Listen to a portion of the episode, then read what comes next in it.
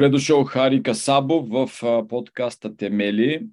С Хари се познаваме от много отдавна. Какво всъщност от 11 клас, 10 клас? 11. 11 клас ОПК бяхме. Да, като наприеха в електротехникум. Точно така. И имаме много да си приказваме и за това старото време. Обаче тук Хари всъщност е като а, оцелял след една от мастермайнд групите, която беше много интересна. Бяха само мъже, доколкото си спомням, и всички, да, да. повечето от мъжете нямаха фейсбук акаунти, затова създадахме група в Slack и там преведахме целия а, коучинг. Ще говорим и за това. Обаче първо започваме с а, малко думи за хората, които не те познават.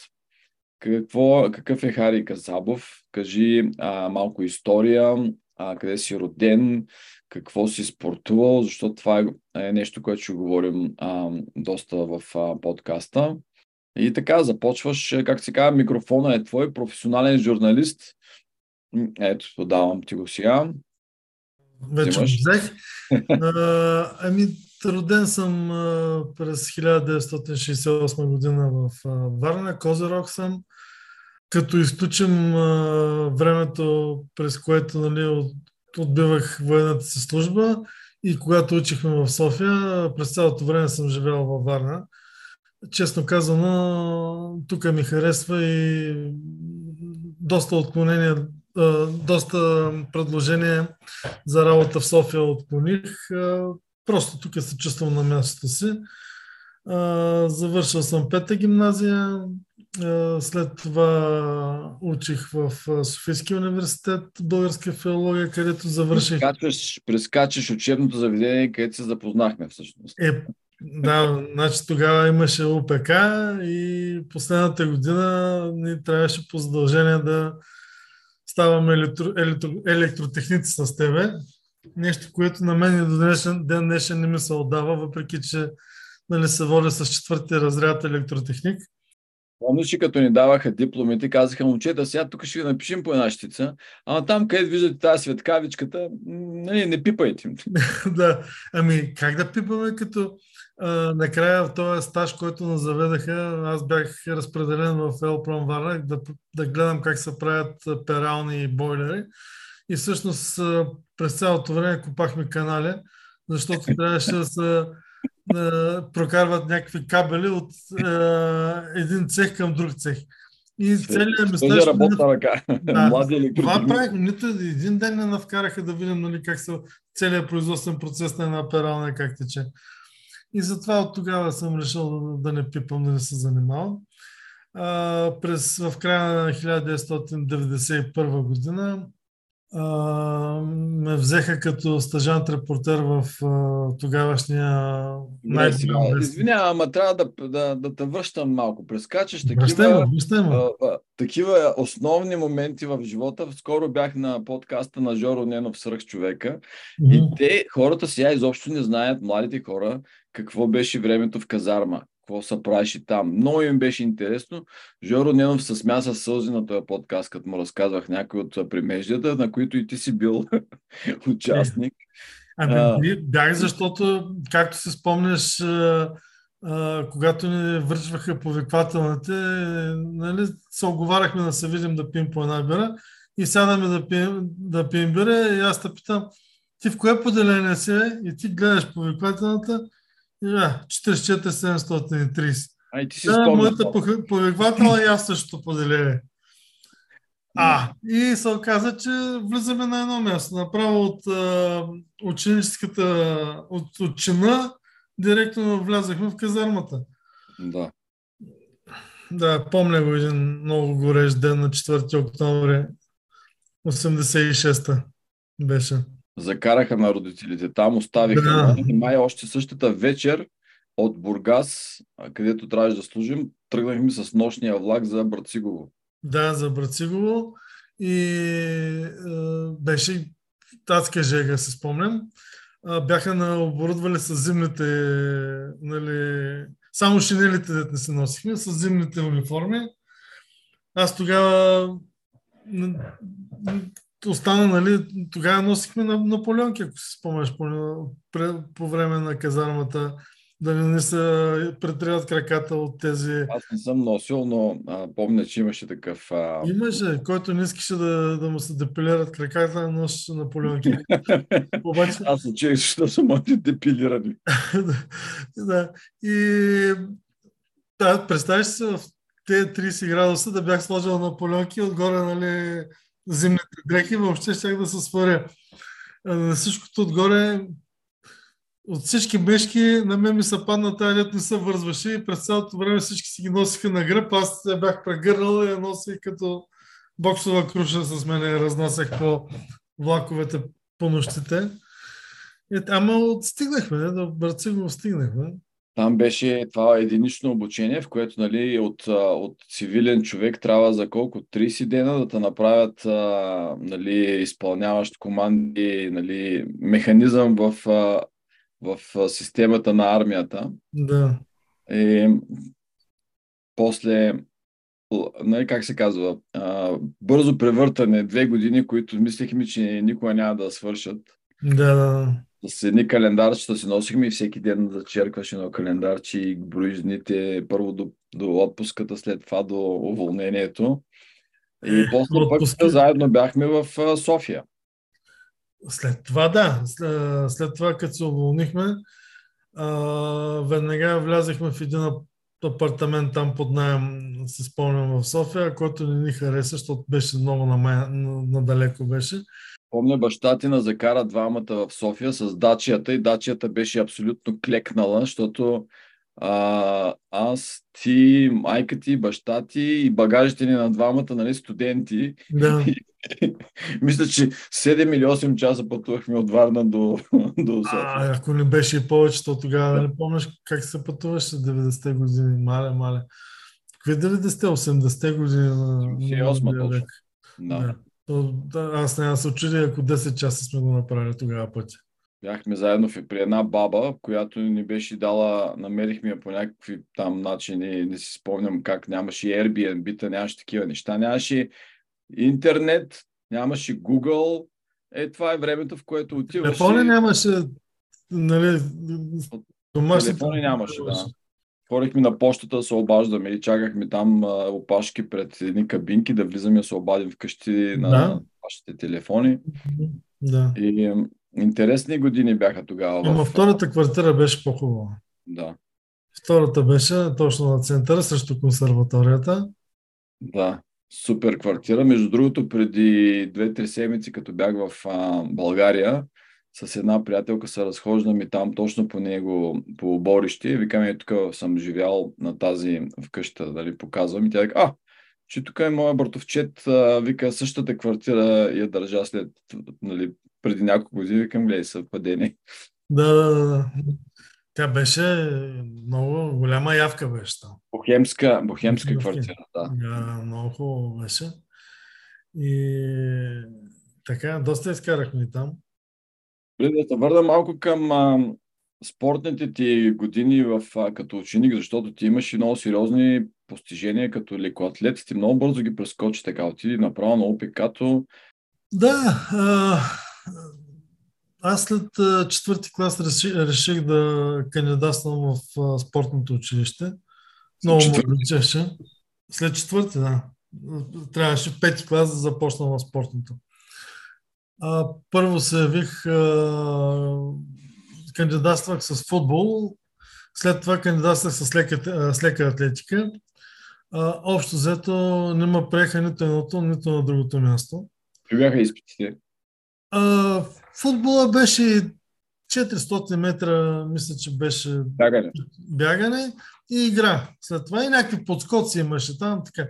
Леките атлетики си спомням, че беше 800, 800 метра тогава за първи път се сблъсках с тази дисциплина. Много тежка ме се стори. А, имаше пак стандартните скокове на дължина, мятане на топка. Съвсем стандартна процедура. Да. И, на, и на двете места ме скъсаха. Е, да, обаче, е, приятелите, с които аз преди това учих в, е, в Апцаров и двама от моите приятели ги приеха в е, с баскетбол в една спортна паралелка в пета гимназия. Аз също се опитах да, да вляза с баскетбол, но и там ме скъсаха, защото съм бил нисък. И изобщо голяма драма беше, но след това се явих на едни приравнителни изпити и така с някой, някой друг компромис ме взеха в лека атлетика. Ние тогава бяхме в баскетбол, лека атлетика, колоездене в а, една паралелка. А, така че в пети клас вече се оказах в пета гимназия, в тази спортна паралелка. И така пети и шести клас се движих в златната среда. Обаче явно вече към 7, 8, 9 клас, нали, а, така дръпнах, поизраснах, не знам какво стана. И после да давам много добри постижения. Стигнах до бронзов медал на 800 метра на републиканско първенство. А заедно с отбора по лека атлетика, тогава имаше отборни, отборни състезания, защото имаше много трениращи. Сега вече няма толкова много трениращи. И тогава а, бяхме 8 човека отбор, в които се състезавахме зимата на 4 бой и лятото на петобой. Атлетика. Бяха 60 метра гладко, 80 с препятствия, дълъг висок скок и 800 метра. Там успяхме първо да вземем един бронзов медал на 4 бой в фестивала, но лятото успяхме да станем шампиони. взехме златния медал в много спорна надпревара с Тракия Пловдив, си спомням. Някой от, от родителите си идваше ли с тебе по тия състезания? Не във Варна. А, баща ми идваше във Варна, само че а, ние тогава много пътувахме. No. Значи, а, поч, нямаше почти събота неделя, където, освен когато имало някакви празници официални, когато ние не сме били на състезание. Единствено, нали, лятото, защото вече е много горещо, то не става за състезание, а, не ходихме, но зимата, есента, пролета не се спирахме. Просто не се спирахме. И а на тренировки, на тренировки идваха ли родителите? Не, никога. Виж, това е сега голямата разлика с а, съвременните деца, включително и твоите ще говорим. Нали, родителите са постоянно и на тренировки и гледат и говорят с треньорите, така са някакви влечени в целия процес, знаят какво става а, и нали, не са единични родители. Почти всички, без изключение, са там на стадиона, гледат. Аз това, нали, когато дойдох в Штатите, тук това нещо е масово. Ти като отидиш на ам, на футболен матч между два класа, ми то цялото училище сигурно има повече зрители, отколкото Черноле и ЗСК Спартак и Нове. Пълни стадионите с родители и роднини и приятели. Да. И много такова хубаво нали, впечатление ми направи, защото всяка тренировка буквално е като семейен празник. Хората се срещат там, отиват с столове, с чадъри, с масички, отстрани сядат и правят.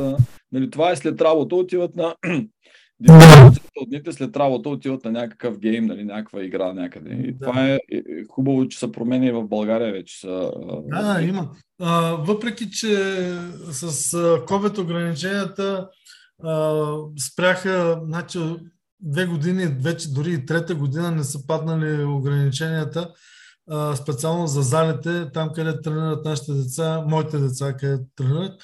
А, просто не, не, не пускат, освен състезателите, не пускат никой в залата. А до преди COVID ограниченията беше точно така, както и ти казваш, беше пълно, нали, дори пейчи се слагаха там отстрани в залата по лека атлетика, да може да се гледа. Сега на стадиона вече никой не ти прави, не ти прави забележки, но все още в залата не пускат. No. Не знам защо е така. Но друго искам да, да ти кажа, значи от, а, а, да те върна малко пак назад. Значи от тези 8 човека, в които, бях, които бяхме отбора по лека атлетика, а, само аз не бях от спортното училище. Всичките бяха в спортното училище, с изключение на мене, който аз бях в пета, в пета гимназия в спортна паралелка, но се учих наравно с а, другите ученици. Нямахме друга програма. Ние учихме а, каквото учиха и останалите класове, само че ние имахме един спорт допълнително.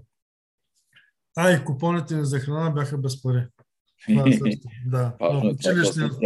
Да.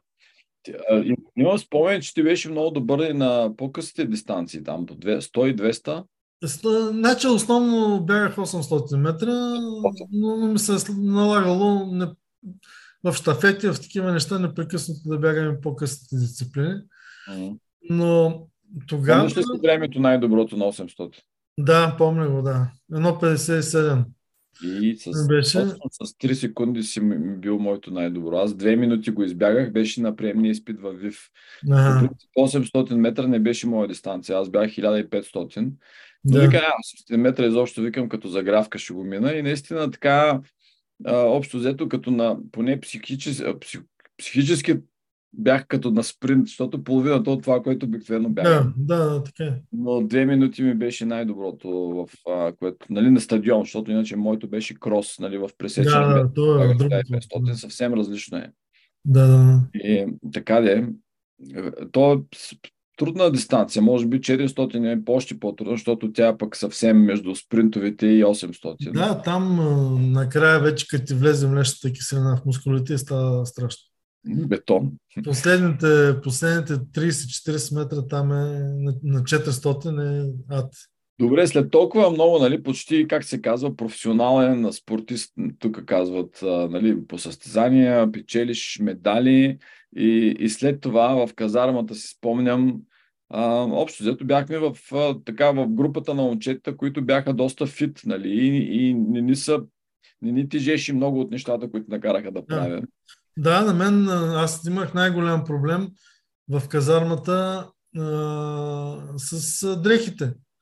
Да. Значи, а, въпреки, че тогава нали, си изглеждах нормално, като човек минал през състезателната, през състезателна кариера, обаче а, не, можех, не можеха да ми намерят толкова голяма курка. И си да. спомням, дадаха ми една, аз един трябваше да ги, нали, да ги закачаме тук за врата, не ставаше работата, но най- най-гадно беше, като на, от начало нали, беше топло, като влезех, както говорихме, и нали, имахме скача, прескачане на кон. И си го скачахме коня без никакъв проблем. И вече, когато захладня, трябвало да скачаме с корка. И аз си помням, тогава отидах при отделения ми командир, викам, слушай, аз корката ми е тясна, аз не мога да се дигна ръцете. Как да скачам? Не ме интересува, ще скачаш. Устав и... трябва с куртка. Да. И тръгнах да скачам и се пребих на коня. Ама така здраво паднах, защото изобщо не можах да се разгъна ръцете. Те стигнаха до, до тук, до корема ми някъде, от по-нататък е край. И се пребих. И от тогава, а, а да не говоря, че по принцип на мен гимнастиката ми въобще не беше моята дисциплина. Спомням се, на два, две години поред бях спечелял тук във Варна този спортния многобой Родина. Нали? Той накрая бяха направили национален физкултурен комплекс Родина. Значи, там бяха а, лека атлетика, плуване, стрелба, като, като това, а, да. стрелба и, и, и гимнастика. И а, два пъти го спечелих при положение, че на гимнастиката, айде, може да не са били нула, но около 3-4 точки взимах, нали, там колкото да не е без хич. И, бях, и пропадах на гимнастиката тотално. И от останалите три дисциплини избивах нали, точките, които губех в гимнастиката. И така, така се получаваше. Но той беше в казармата, че трябваше да се занимаваме с простоти. Устав. Имаш да. ли устава е написан така като документ да те така да, да легитимира всякаква нали, простотия, която те накара старшия да, да, да направиш. Да. Аз спомням първата ни задача с теб, коя беше в казармата. Не се спомням. Е, не се спомняш. Толкова миришеше. така ли, кенефти ли накара? Е, да. А, я, аз не спомням, аз сетих се сега, защото ти какъв си е водолаз? О, водолаз? И навика бързо с една четка за зъби тук. Да, да, помня, беше незабравимо, да. Незабравими си години, нали? И след това, като отидехме в София, вече там живяхме една година заедно в а, квартира и по-нататъка се разделихме като нали, квартири. Аз отидах в ВИВ в общежитие, ти остана в, а, а, в центъра. Същата квартира, да. Но продължавахме да се виждаме. Кажи си с а, спорта какво стана в София. Нали, тогава правиш ли някакви спорта? Аз не помня. Ами, правих, но не толкова активно. А, там малко на, на пук стана цялата работа, защото а, аз практически с леката атлетика прекъснах в края на 10 клас, защото ме хвана някаква магарашка кашица, която а, ме държа един месец. За този месец успях да кача 10 кг. Не, не можем да дишам. Дробовете ми бяха вече на нищо. Добре, че в казармата стои, като ме откомандироваха от Бургас, ме пратиха горе в една Борова гора, там служих остатъка от службата си, тата с Борова гора така ме, ми възстанови дишането, което беше много хубаво. Малко вече пак, пак свалих килограми в казармата и от, отивам в... Аз а, записах българска филология в Софийския университет, мисля, че вече го казах. А, и по физическо се оказа, че този, който ни води физическото, е треньора по лека атлетика на академик. На, нали, така, към Софийския университет беше, отбора към академик. И на, отиваме там на някаква тренировка, трябва да покриваме нормативи, както в училище, така и в университет. И даваме той някакви 100 метра да избягвам, избягвам и аз, той си гледа хронометъра, гледа ме и мене, гледа си пак хронометъра, вика ти, що тръгна от 90-я метър? Викам, бе, как ще съм тръгнал от 90-я метър? Тръгнах си от 100 Ти вика, за това време не можеш да го избягаш 100 метра. И се ядосах. И тогава отидах, викам, виждаш ли ме, че на 100 метра? Той вика, виждам те. Так, старт и още по-добро постижение направи, защото съм навиксан, нали? Напугал и той ме взе тогава в отбора по лека атлетика на академик. И около, може би, около две години бягах за академик. Но въобще не се напрягах, нали, само колкото да се поддържам някаква форма, нищо повече. И общо взето до там приключих с активна, активната си спортна дейност. Сега си спомням, че имах ти ветроходство от университета, защото аз като в ВИВ бях с ветроходство mm-hmm. и ние на базата на а, Искара имахме там бунгала, лодки и събота и неделя отивахме там и при нас идваха да се учат като на част на профическо от а, университета, нали, девойки и младежи от а, нали, Софийския университет, записали се ветроходство. Така че сега сетих, че и, и имахме някакви. Такива. Може, може. Аз до там не стигнах. Не можах да разбера, че има така дисциплина. Добре, после вече бяхме и обратно се върнахме. Ти почна работа журналист. Да. А, аз почнах работа даскал по физическо първо, после а, нали, аз се преместих тук и доста така се виждаме периодично, само като се върна в България. Как, а, как реши да се включиш изобщо в мастермайнд групите тогава? Нещо те накара като а, здравен проблем или някакви такива решения беше взел? А, значи, по принцип, а, здравен проблем не бих казал. А, но просто за тонус. Просто да. исках нали, да си повиша тонуса. И за това се включих и мисля, че добре направих. Не? Мисля, че добре направих. Какво си спомняш тогава от тази мастермайн група? Какво от темите, които правихме, беше така най-интересно? Ами, така най-силно нали, в съзнанието ми, и ние тогава обърнахме, между като че ли най-много внимание, това беше на дишането. Да. Правилното дишане което все още се мъча да, да спазвам. Особено когато нали, го правя целенасочено. По някой път, като съм забързан в ежедневието, забравям, но когато вече си го налагам и го спазвам. Да. Даваш си сметка, че на времето почти не сме и подбръщали специално внимание на дишането. Нали? Тръгваш да бягаш, никой не ти казва как да дишаш или пък, нали, ако питаш специално, нали, аз не си спомням някога да са ми обяснявали как да дишам. а, като бягаме 1500 метра. Айде при плуването, нали, там дишането е я, ясно, че е тема, нали, защото все пак трябва да дишаш. Обаче то се изчерпваше дали дигаш на един на цикъл или на цикъл и половина. И това беше общо взето нали, разговорите. Сега аз отново се пренаучавам да плувам, гледайки YouTube, невероятни YouTube видеа има вече. Как ги правят тези хора с 3-4 камери следят пловеца отпред, отзад, отстрани. Показват забавен кадър. Значи тия неща, ако имахме едно време, щяхме много по-добре да разбираме какво се иска от нас дори. Защото ти там 30 деца в един коридор плуват, нали, дигат пяна. Ти не виждаш отдолу как се движи, нали, ръка, крак. Важно е да да драпаш, нали. Да. А, и, и си давам сметка как, нали, дори нашите треньори, нали, те не са и знаели, наша информация толкова много, макар че науката вече е съществувала, това, което ползваме сега като наука е от ам, нали, началото на 1900-та година, нали, ефекта на борза, ам, освояване на кислорода. Та се чуля дали при тебе нали, в леката атлетика е било по-различно.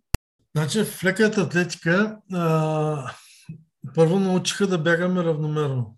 Когато научиха да бягаме равномерно, там имаше нали, тактове, там на 4 или на 6 крачки, които да бягаш, да си поемаш въздух и да го изпускаш този въздух. А Но задържане? След, не, задържане не. Mm-hmm. А, след това а, имахме специални тренировки, така наречените фартлек тренировки, където а, работехме да не дишаме равномерно. Да. Значи, тая тренировка се състоеше а, за... Тя се отнася за дългото бягане. А, когато бягаш примерно на крос, а, 100 метра ги бягаш много бързо, почти спринт, следващите 100 метра много бавно. Следващите да. много бързо, после много бавно. Общо взето средната ти скорост, с която се движиш е една и съща, която бягаш при равномерно бягане. Но хора, които не са тренирали такъв тип бягане, фартлек, неравномерно бягане, им се разбива дишането. Това равномерно дишане се разбива. Оттам нататък те нямат вече достатъчно кислород да бягат и а, просто се измарят адски бързо, защото тръгва да тъгонят, ти после изоставяш, те викат, о, Фария, сега малко ще почина с него, обаче до следващите 100 метра, където пак дърпаш. Значи това бягане, примерно на мен ми е а, помогнало да спечеля няколко кроса, на които съм бил. Да. Това, това, е, това е по-скоро и като, и като тактика вече, нали? Защото... И като тактика, да. Значи, като го виждаш, че като бягаш равномерно, той ти е зад гърба, ти вече се чуеш какво да направиш и едното от това, едното от оръжията, които ползваш, това е фартлек бягането. Точно да му разбиеш дишането на конкурента, да не може да те догони след това. А, но, примерно, при скачачите, нали, на дълъг, на висок скок, но в момента нали, можеш да го записваш, да го гледаш фазите му, как да. скача едно време къде. То нямаш... Помниш, имаше едни руски камери с ленти вътре, ето като тръгнеш да снимаш, снимат 3 минути и половина и се прекъсват и край. И, а сега можеш всеки скок да го запишеш, дори, дори на телефон си можеш да го запишеш и да му видиш крачките, откъде скача, как скача, завърта ли са достатъчно или дигали сте достатъчно във въздуха. Корено различна. Значи, сега начинът на, на тренировка е много по... А... Наситен с информация, която може да ти помогне да вземеш някакви решения. И да, статистики, да. И, и, и, и технологии, и компютри, които да. помагат да извадиш някакви нали, анализи, които на време нямаше. Ето, аз имам приятел, който а, ще бъде и тук на този подкаст. Той създаде тези, ние сме говорили май, потници, които носят а, футболистите. Да. Свалят 40 параметра, сваля в реално време, може би се вече. И тая цялата дата, нали, трябва да дойде в един екип, като нали, тези, дето изстрелват ракети, Хюстън, там с компютрите и да гледат какво става в едно, в едно тяло. И колко много нали, тази дата може да помогне и за самия състезател, и за здравето му и за целия отбор да направиш някакви тактически а, нали, решения да вземеш. Да, да, то особено и, и при а, тези груповите спортове е много важно. Да, да видиш всеки как се движи по терена, нали, какво прави, как прави. Да, има и в футбола има много, много технологии, А, има в момента едни камери, които така са направени, че следят топката как се движи от едната, от едното mm. в другото, нали, и оттам нататък защитата, как се движи нападението. Те автоматично следят топката. Не знам как са направили тази, тази технология, но където е топката, там е фокусира камерата. Много е интересно. Да. Аз в Черно море съм виждал това нещо. Технологии. Добре, сега няколко въпроса за а, ролята ти като баща със спортно минало, нали така се казва. И сега отглеждаш двама тинейджери, които и двамата са много добри спортисти. Разкажи за тях. Ами, аз а, съм баща на близнаци, на две момчета, а, които както са близнаци, така са коренно различни, защото са разноящи. Нямат нищо общо нито а, като характер, нито като външен вид. Просто тотално различни. А, единия в момента са на 15.30. когато вече, като бяха малки, решихме, че е време да ги запишем да, да спортуват нещо. На един хищно му се спортуваше. А, другия, по-спортно, видимо по-спортна натура, отначало го записахме на футбол, защото той така искаше. След това го записахме на баскетбол, но може би направихме грешката, че а, свободните места в групите, които бяха, бяха с по-големи деца от него и той да не стигаше до топката. И той го вече не можеше да го мотивира и почна да губи интерес към тези спорта. Докато един ден а, а, беше втори клас, дойде и вика, бе, тате, а, в нашия клас има едно момче, което тренира футбол и бяга много бързо. Обаче вика, аз искам да бягам по-бързо от него. Казвам, добре, какво предлагаш да направим? Ами запишем на лека атлетика. И мен ми става много приятно, защото нали, аз съм бил лекоатлет, но никога не съм му казал, не, ти ще бъдеш лекоатлет и ти. Няма такива филм. И двамата ги записахме. Единия да се, да се помъча да би футболиста от неговия клас на 60 метра, а пък другия просто да се тренира за кеф. Да. Но така се стекаха нещата, че а, почнаха да дават наистина добри резултати. Те, докато бяха по-малки, нали, ги пробваха скокове, бягане, къси, дълги, да видят горе кой къде ще се ориентира. А, при което така се случиха нещата, че единия се ориентира към спринтовете бягания, а другия се ориентира към скоковете, дълъг и напоследък висок скок дойде един момент, вече когато минаха те по-малките, състезанията в по-низките възрастови групи, успяха да, да спечелят медали, един е включително и бронзов медал на 60 метра от републиканско. Той тогава беше 12 или 13 годишен, в момента не помня точно. А, но един ден дойде при мен, вече беше малко по-отраснал към 5-6 клас, вика, тате, аз ще бягам препятствия, спринт с препятствия. Абе, викам, тате, ти ходиш по улицата, спъваш се и падаш, какви препятствия?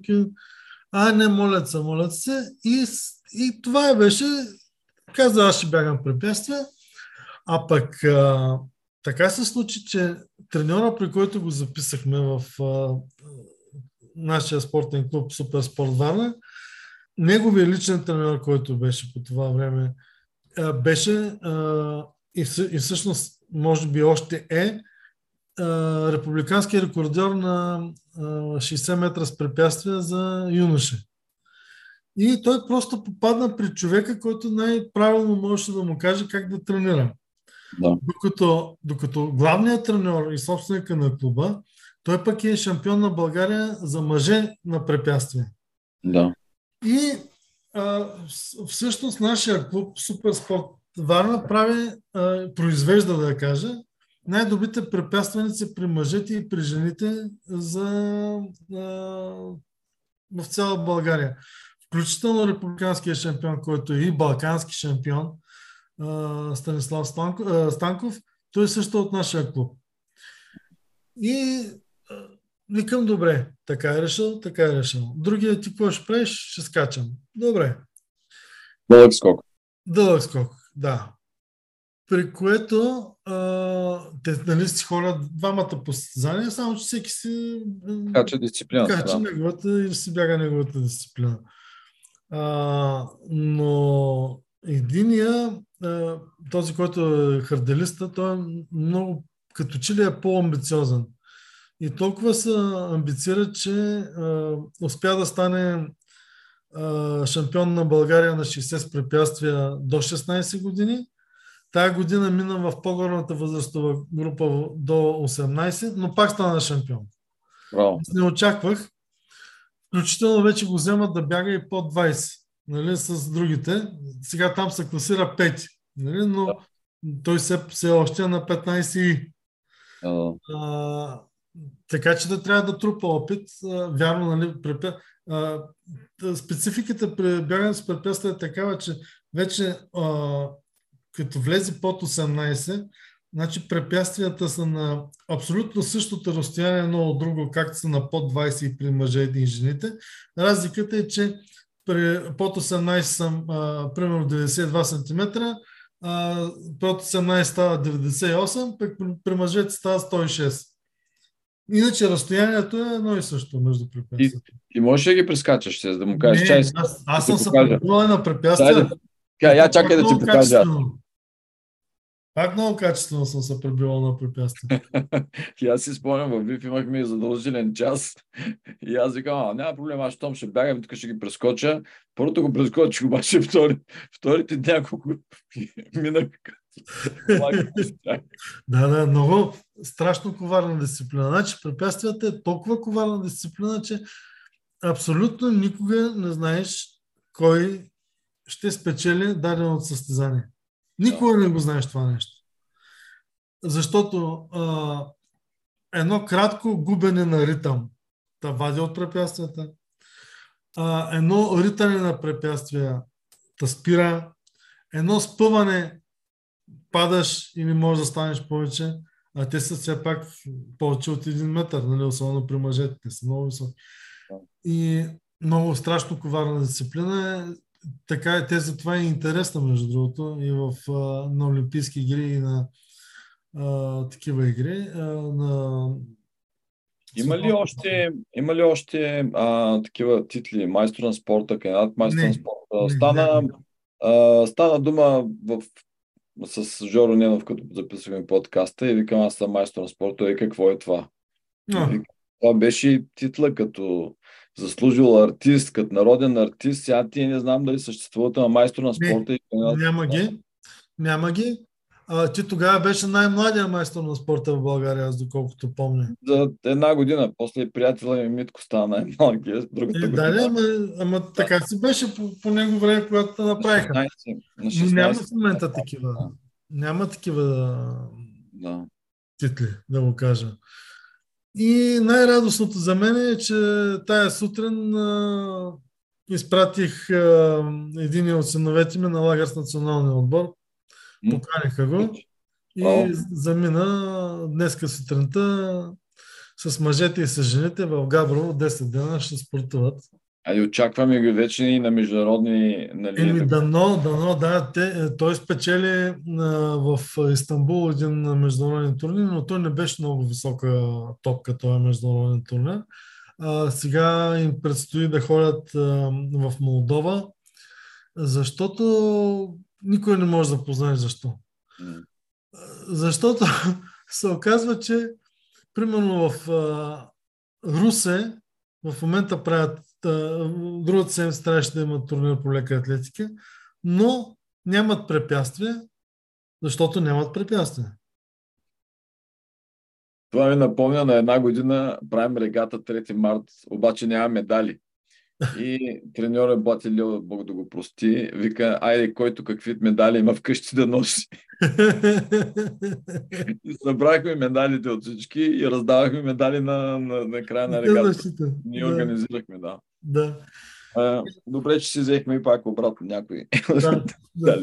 да. в момента а, нашите състезатели, харделисти, нали, те, които правят препятствия, са принудени да отиват а, по другата седмица на Гергиов ден, точно ще ходят в Кишинев, в Молдова, за да могат там на, да бягат препятствия на официален турнир, който е също международен, за да могат евентуално да покрият а, а, резултати, с които да отидат на Балканско първенство. Да. Значи те трябва да, да дадат такова време, а, за, да, за да получат а, виза. Да. Нали, за, виза, да. Исках да те питам, а, ние си говорихме с те преди известно време. Ти знаеш, че моята работа сега като коуч, перформанс коуч е много основана на всякаква дата от а, устройства, часовници, пръстени, гривни. А, и това, това нещо е взаимствано всъщност от а, високия спорт. Аз помня като а, преди колко години вече беше 4-5 години, когато Григор дойде тук на, а, да играе в Синсинати на, на турнира mm-hmm. и ходих да го гледам, тогава видях масово тенисистите, особено когато нали, играеха, тренираха, носиха гривни по ръцете. Тогава така почнах да се интересувам и да видя какво правят, какви са тия данни, какво гледат треньорите им.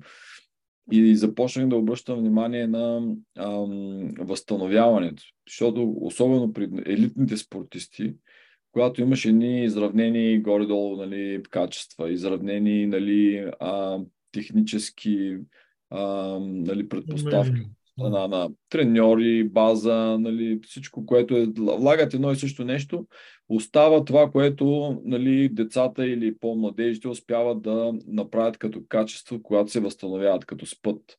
И там се оказва, че наистина е, нали, най-малко като че ли внимание се беше обръщало години наред на съня какво да правиш така, че да в деня на ивента, на събитието, на състезанието, ти да си в абсолютно топ перформанс, да покажеш всичко, за което си тренирал една година или 4 години, ако е Олимпийски игри. И имаш ли така наблюдение, че сега треньорите в България, а пък и нали, родителите, защото той той тренира момчето на стадиона, обаче са не се случва вкъщи. Нали? Имаш ли да, така нещо, с което да им помагаш, след, особено след като си говорихме за съня в мастермайн групите? Значи, а, освен това, което си говорих в Mastermind групите, ние след това имахме и срещи допълнително с теб тук във Варна на, на, на, по кафе, да кажем на кафе. И още тогава бях убеден, че в момента, особено при по-низките възрастови групи, възстановяването на състезателите не е на необходимото ниво. Значи, там наистина а, са крие резерва, който те могат да отключат за самите състезания. Ти ми показа и пръстените и други неща, но аз специално на моите им купих а, такива... Единия си хареса часовник, другия е малко по-друг часовник, но пак съм ги свързал с а, техните телефони и доста дълго време им гледах съня колко време, как спът но така разбрах доколко че се играят игри горе-долу. успях да ги разбера. напоследък нещо като че ли се ме позанимира май тази дейност и пак ще трябва да сега с оглед идването на новия състезателен сезон на откритото, който е, ще трябва пак да почна да ги следя по, по-добре. А, за мен най-голямата така полза от всякакви такива устройства е, че ти помагат да станеш нали, осъзнат, че трябва нещо да, да знаеш какво се случва докато спиш. Нали. И само да. факта, като го сложиш, се получава този нали, ефект, му казват като нали, uh, Fitbit ефект, защото Fitbit бяха първите, които направиха нещо, което се носи. Нали? Да. И а, хората, които носят Fitbit, вървят повече крачки. Нали? Mm-hmm. По принцип така е като нали, резултат от това, нали, защото искаш нещо да ти върви там, да ти записва крачките. Да. Но аз си спомням, във Варна имах среща с треньори а, на деца по футбол и всичките бяха единодушни, че емоционалното състояние на децата, те не могат да, да им помогнат дори, защото и той идва, вика и плаче, не иска да играе, вика, защото вика е натоварен, емоция, от а, peer pressure, нали, от съотборниците, от нали, какво се очаква от него, от родителите. И той са малки деца, нали, техните нали, съзнания още не са подготвени за такава а, нали, а, напрежение. И един от елементите, нали, когато това нали, се, се подготвя нервната система за такова напрежение, натварване, е съня. Специално съня, който е преди събуждането. Той възстановява този софтуер, нали, мозъка, емоциите, интелигентността, заучаването на нови неща.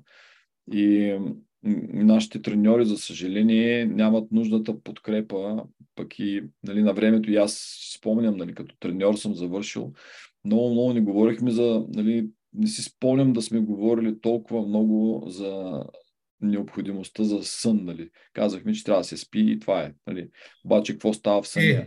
Архитектура... Лагерите на, на следяха на как лягаме, кога лягаме. Да, кога лягаме. Смисъл, че а, съня беше като трябва да спиш. Нали? Това е да, като да, обаче, а, кой сън е по-подходящ за тебе? Това имаш ли твой хронотип, как се намества? Нали? Че сме различни, че какво става по време на съня? А, нали, тия не, неща... Не... Такова нещо нямаше. Нямаше, да. Не, не, не. Абсурд. Единствено, за което наследяха, беше колко часа спим. И нищо повече. Пак, как се, значи, времето прекарано в леглото, можеха да засекат, ама колко часа спим, както ти казваш, децата си лягат, ама нали, колко часа са под завивките на игрите, не знаеш. Можеш, а сега, например, с някой от моите клиенти, ние си шерваме, споделяме а, дата. Да. И аз мога да видя той в колко часа е легнал, в колко часа е станал, колко пъти е тренирал, колко калории е изгорил, нали? И можем да правим дискусия за това нещо. Така че да. сега ти можеш много хора да въвлечеш в този процес, ако искаш нали, да си информиран и да си мотивиран. Да. Много интересни неща. Абсолютно, за съня, за съня си абсолютно прав. И, и така трябва да е, и така трябва да стане до, до толкова, доколкото говориш за напрежението, по, при което са поставени децата, mm. аз мисля, че специално в нашия отбор няма, не се усеща такова напрежение. Значи те са адски задружни всичките. А, мой, моите деца предпочитат да прекарат времето с, с, с отборниците си, отколкото с, с учениците си. А, търсят са хубавото е обаче, че примерно нашия спортен клуб има организира пролетен лагер. Организирам един между един и два летни лагери. Те там се сплотяват. Просто а, чувстват се като отбор, въпреки че не са отборен спорт, нали? Да. Те се чувстват като един отбор. Подкрепят се, обаждат се, звънят се. Дори компютърните игри са в, нали, в мрежа се играят помежду си и така нататък. Но а, разликата от а, това, което е сега и това, което беше преди, е, че преди бяха държавни а, клубовете, вече са частни. Частният клуб, това си е една фирма, сега, каквото, колкото и да си говорим, това си е една фирма, която функционира на, по правилата на пазарното стопанство. А, не знам дали смятат а, за изгубени пари, ако назначат примерно един а, рехабилитатор, да го кажем, или а, коуч тип, твоя тип, нали, който да се грижи за възстановяването на състезателите, да ги следи всички, целият отбор, кой как спи, как, а, кога му е състезанието, а, как е физически към даден момент. А, никъде в а, те, клубовете, в които аз съм имам наблюдение, няма такъв човек в момента. Ми аз съм говорил с а, Черноморе, а, може би ще ми гостува капитана Черноморе сега. Те имат точно тези потници и това е изобилие от дата. Толкова много дата, че дори понякога треньорите, поне са заети с други работи, те не, не я утилизират тая цялата информация и не знаят за какво да я използват много често. Тоест, ние сега в момента и, и, и, и от към коучинг страна имаме една такава много ам, важна задача. Да не стресираме хората с твърде много информация. Да им казваме, окей, ние видяхме цялата картина, сега на база на това, което ние сме видели, ще дадем просто напътствие какво да правиш. Именно. Няма нужда да знаеш всичко, какво става в нали, какви сигнали, но трябва един или два екипа и най-вероятно скоро ще има някакво софтуерно технологично решение, където представи си целият отбор ще носи някаква гривна или някаква часовник. И 24-7 тая дата ще отива в един център и този център ще може да се анализира там, може би дори софтуерно и треньора там, като погледнеш и целият отбор, всички хора, параметри, показатели, ще може да си а, анализиране на подходите и да направи някакви а, проекции за състезание и перформанс. Това идва като технология, съществува вече. Но ето да ти казваш някой, който да ги следи. Ами най-лесното е да имат нещо, което да шерват с помежду си и с треньора, за да знаят кой колко е спал. И то става дори като състезание вътре. да видим кой ще си ляга винаги по едно и също време следващите 10 дена. Ето ти веднага защо трябва да го правим това нещо. Въпрос, обяснява им се защо е важно това нещо да стане. И така малко по малко, според мен, тия навици са изключително важни да се създадат точно в среда, където им е кул, cool, интересно им е. Аз го правя, защото искам съм по-добър спортист, аз го правя, защото искам съм национален състезател и те после остават за цял живот. Защото нещото, което си говорихме също и с нали, Жоро Ненов и с други, е, че ам, това, което може би на младото поколение не че липсва, ами на времето, като ти в казармата, щеш не щеш, ти изведнъж се сблъскваш с една дисциплина. Която верно, че от време на време нали, така съвсем неща, които са вредни за теб да правиш, но има един абсолютен контрол. Ставаш в 5. Няма тънман. Нали, 5 часа ти е закован. Нали, защо? Туп, туп, туп. И дисциплината и последователността са неща, които към каквото и да ги сложиш, ще получиш успех. И като че ли само спорта остана сега, който да възпитава на дисциплина, на постоянство, на, нали, на усилие или всякакво. Да. Нали, а, игрите, колкото и да са различни, те не те възпитават на дисциплина и постоянство.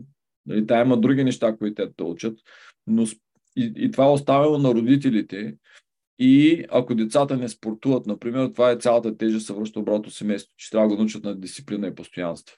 Да, така е. Така и обществото, когато отиват с желание да спортуват, те с желание спазват и правилата и дисциплината, която им се налага. Иначе, ако това е на сила, няма да стане. Няма да стане. Но е, спорта има механизъм, в който да наложи тази дисциплина с, да.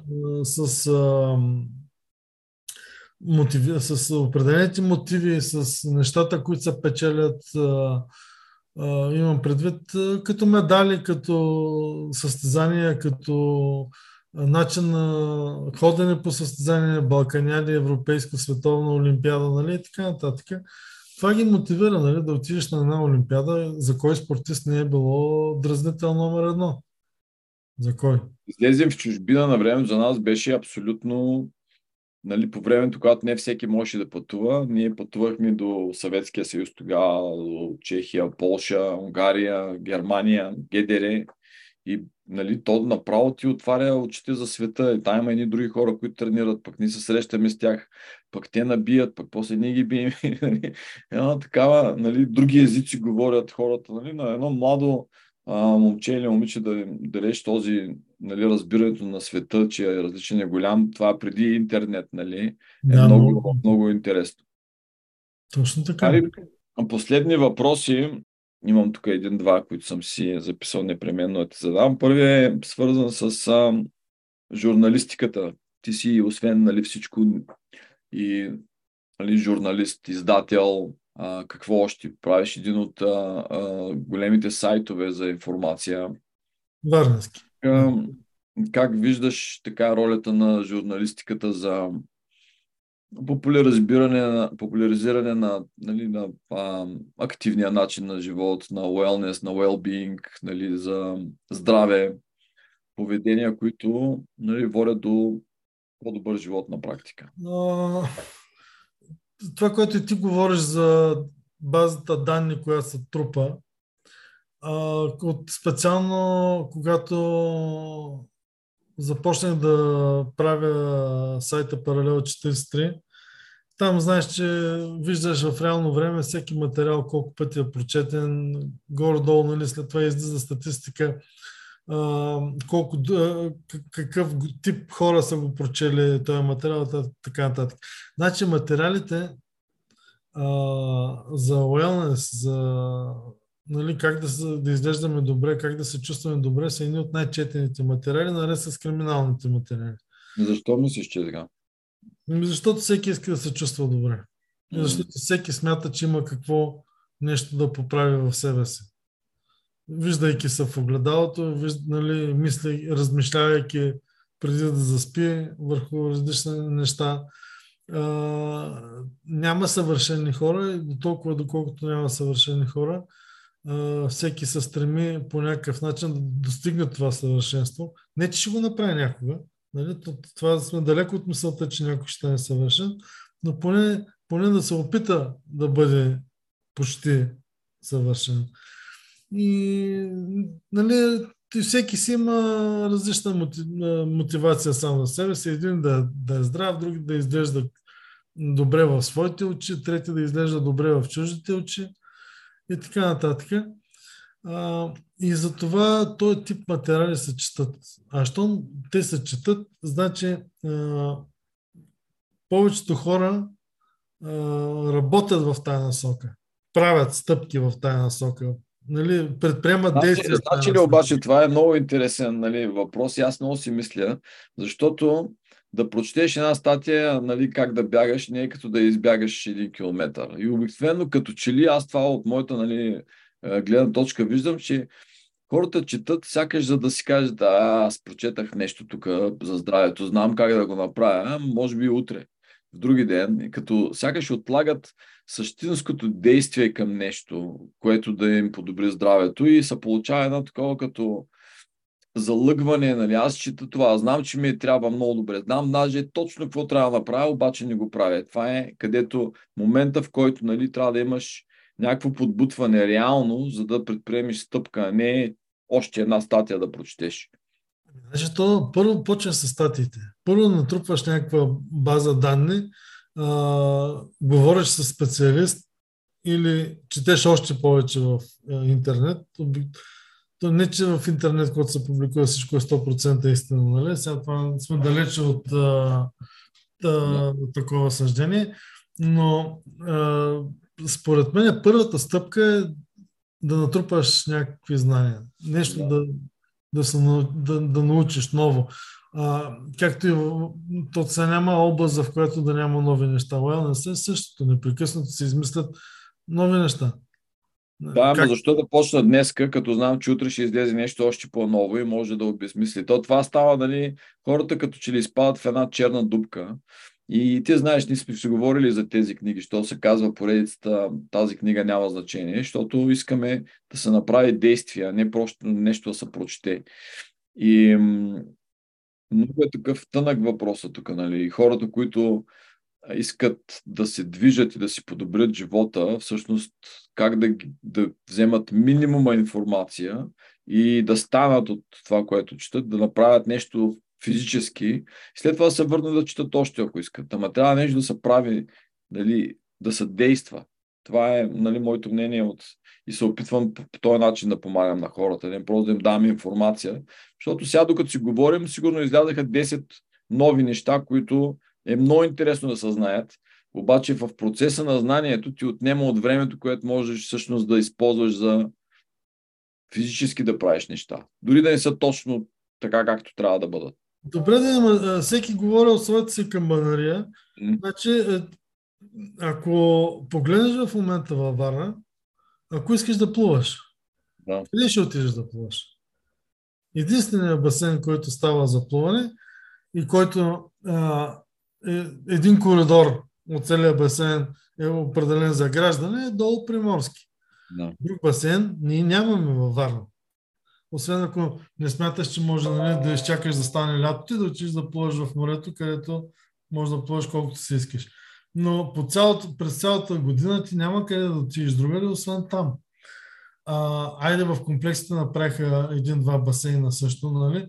А, само, че там трябва вече да положиш друг тип усилия, нали? да продължиш там едни километри, за да отидеш до там. А, малко, като че ли в момента а, цените също на, на басейните не са много по джоба на хората. Мисля, много ги дигнаха.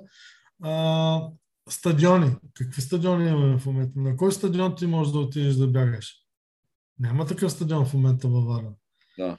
Значи, нито... Не, разбирам а, поинта, нали, за плуването да. специално и за Варната, направо да. боли сърцето, че няма нали, басейни. Хубавото е, че във Варна има морска градина, където да. ако имаш желание, може там да отидеш да бягаш. Това е. И, и, и в крайна сметка, нали, ако говорим просто за физическо състояние, е добре да се чувстваш, се движиш, а, едно килимче на пода на земята, ако имаш достатъчно място, е по-добре да направиш 10 минути упражнения, отколкото нали, да прекараш 2 часа на компютъра, четейки статии. Нали, хубаво е да знаеш, хубаво да имаш информация, хубаво е да имаш YouTube видеа да гледаш нещо, но номера е, че трябва в крайна сметка да върнеш това нещо в тебе, в тялото по някакъв начин, като движение, не като, само като знание.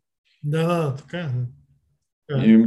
Това знание за физическата ти подготовка да бъде концентрирано в един, примерно в твоя хол или в там спалнята, където имаш време и място да разположиш едно килимче да почнеш да ги правиш тези упражнения. Нали, може би така... Сте, аз, поне, понеже всичко, когато след събуждане, почва живота да ти хвърля разни нали, проблемчета. От най-малкото до най-голямото. И аз така съм решил в, по, в 90% от дните си моите движения и упражнения се случват сутрешните 5-6 минути, в които още съм в спалнята, в банята. Аз докато си мия зъбите, клякам 30 пъти и се навеждам 30 пъти, правя 30 лици опори, това всеки ден. След това, каквото и да се случи, аз вече съм си покрил програма минимум, нали. След това нямам, нали, ако имам време, ще отида да плувам, ако имам време, ще изляза на разходка и ще бягам. Но а, първите програма минимум съм е направил. И това е така нещо, което предлагам на хората да помислят. Каква е твоята програма минимум, която 90% от дните ще следва следващата година. Нали? И ти за тя е хубава, защото ти знаеш, че каквото и да се случи, ти няма да паднеш под нея. Защото ден след ден много лесно се натрупват програма под минимума, иначе нищо не правих. Ами случи се нещо, не го направих. Винаги има извинение и, и обяснение. И като наредиш 100, 200, 300 дни с нищо не правене, тогава стават вече проблеми и за здраве, и за психика, и за емоции, и всяки Ами аз ще кажа, значи, има и един страх. Може би тези хора, които минат вече 50, имат един страх от контузии а, ето един мой приятел, всъщност знаеш, ти го познаваш много добре, а, няма да му казвам прякора. С шпаги ли са? А? С фехтовка ли се занимава? Не, не, не, не. А, друг. А, в казармата бяхме заедно. Той се завърши химията в Бургас. Ми той, оня ден, в момента, в който става от леглото и си къса менискуса. Не, не, ти разбираш, не е правил никакво, няма никакво напрежение в него. Става от сън и го къса. И може би има в хората на нашата възраст има някакъв такъв лек страх от контузии. И затова може би малко намалят тая физическа активност. Не знам, опитвам се да си го обясня по някакъв начин. Не съм 100% сигурен, че е така. Но примерно в мене има такъв страх от време на време от контузии. И то, защото гледам е, другите. Да, затова аз правя така като а, разлика между тренировка и упражнение и просто движение. Значи много неща има, които нали, можеш да правиш дори не като а, движение на ръцете. Първо, дали имаш пълния рейндж, нали, мобилност на всичко, което можеш да движиш. И това е достатъчно като раздвижване на тялото, ако това ти е програмата минимум. Защото клякането, то е, нали, айде, може верно колената ти вече да не са способни да клепнат додолу. Обаче може да почнеш от някъде. Всеки ден да клякаш по един сантиметър по-низко, да прекарваш време, докато свикнеш, да ти е комфортно в тая естествена за нашето тяло позиция за почивка. И той става и като самотест. А днес ме боли малко капачката на дясното коляно тук. Може би трябва да я обърна внимание. Два-три дена, ако е така, ще трябва да отиш на доктор. Далеч преди да се наложи да станеш от леглото и да си скъсаш минискуса нали, с отставането. Тоест, ето имаш един такъв а, твой си тестер всяка сутрин, а, системите работят ли, нали? всичко функционира ли както трябва да бъде. Ако нещо не е 2-3 дена подред, може би трябва да му обърна внимание като ранна профилактика. Да. Добре, последен въпрос, Хари. Ти какво правиш сега? Ето ти, това е най-трудният въпрос. След като нали, минахме мастермайнд групата, приказваме си с тебе, какво правиш в твоя ден да се поддържаш здрав и красив, както се казва?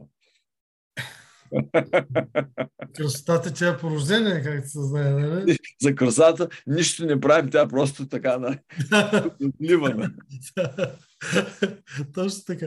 А, това, което реално правя, наистина правя реално, е така наречения фастинг, който прави 16 към 8 и го поддържам доста дълго време.